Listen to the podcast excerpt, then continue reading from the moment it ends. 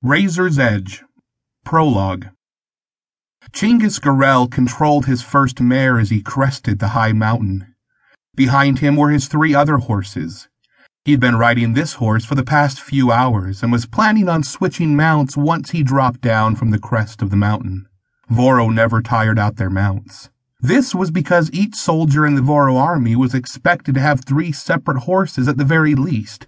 Some of the more well known warriors had as many as twenty horses, and some of the chiefs had hundreds of horses that no one but themselves ever sat upon. Expanding far behind and below him were the plains of the great grass sea, the homeland of his people. His village was a small one, far on the other side of the plains. It would be ten days' travel on his fastest horses to arrive there. But Chinggis Garel wasn't going to his village. He and his four mounts, three females and a male, were traveling in the other direction, away from the great grass sea where the grass was as high as the belly of a horse and extended for hundreds of miles from its center, no matter what direction you rode.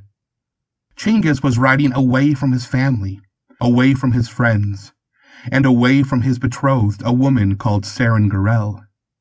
In short, Chinggis was riding away from every memory he'd ever made but there would be new memories, and they would be full of glory and conquest. Below Chinggis was a vast expanse of land. He could see a huge valley of partially open fields with large plots of trees and stones. Far away, just barely over the curvature of the earth, for the earth was a large ball with curved lands that only appeared straight from a horse's back. The Balorma had taught them all that. Far away and just barely over the curvature of the earth, he could make out the tips of another mountain range. Two ranges of mountain. The one on which Chinggis stood, which separated the grassland home and this valley below, and the other range of mountains, far, far ahead. Perhaps three days' ride with fast horses. Perhaps four.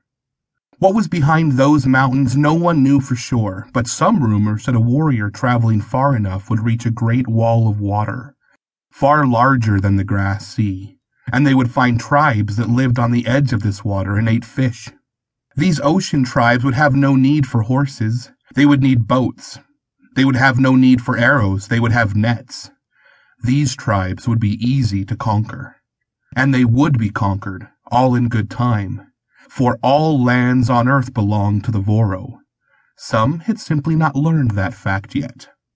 But before they traveled to the ocean lands, Chinggis would help conquer the lands below him. The land of the people with the fire bows and the metal arrows. The land of the warring people, and the land of the empty cities. Below Chinggis was the waste, and it would soon belong to his people, the mighty Voro. Chinggis looked behind him at the trail of horses and men that had followed him up the mountains. There were warriors and horses in a never-ending chain as far as the eye could see.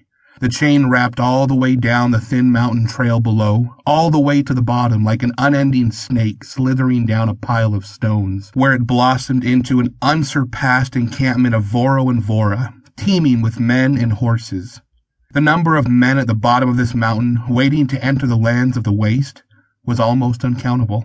There were so many that all the grass within a half day's ride had been fully eaten by the horses, and men would have to ride their horses many hours just to find them suitable nourishment by now.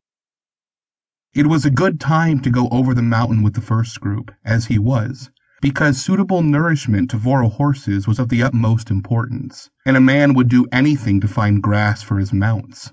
For it was the horses that nourished the riders, with their mare's milk, and even sometimes especially on the nights of the great battles, with their very blood, cut from a small incision on the side of the horse's neck called the erex, or the life giver.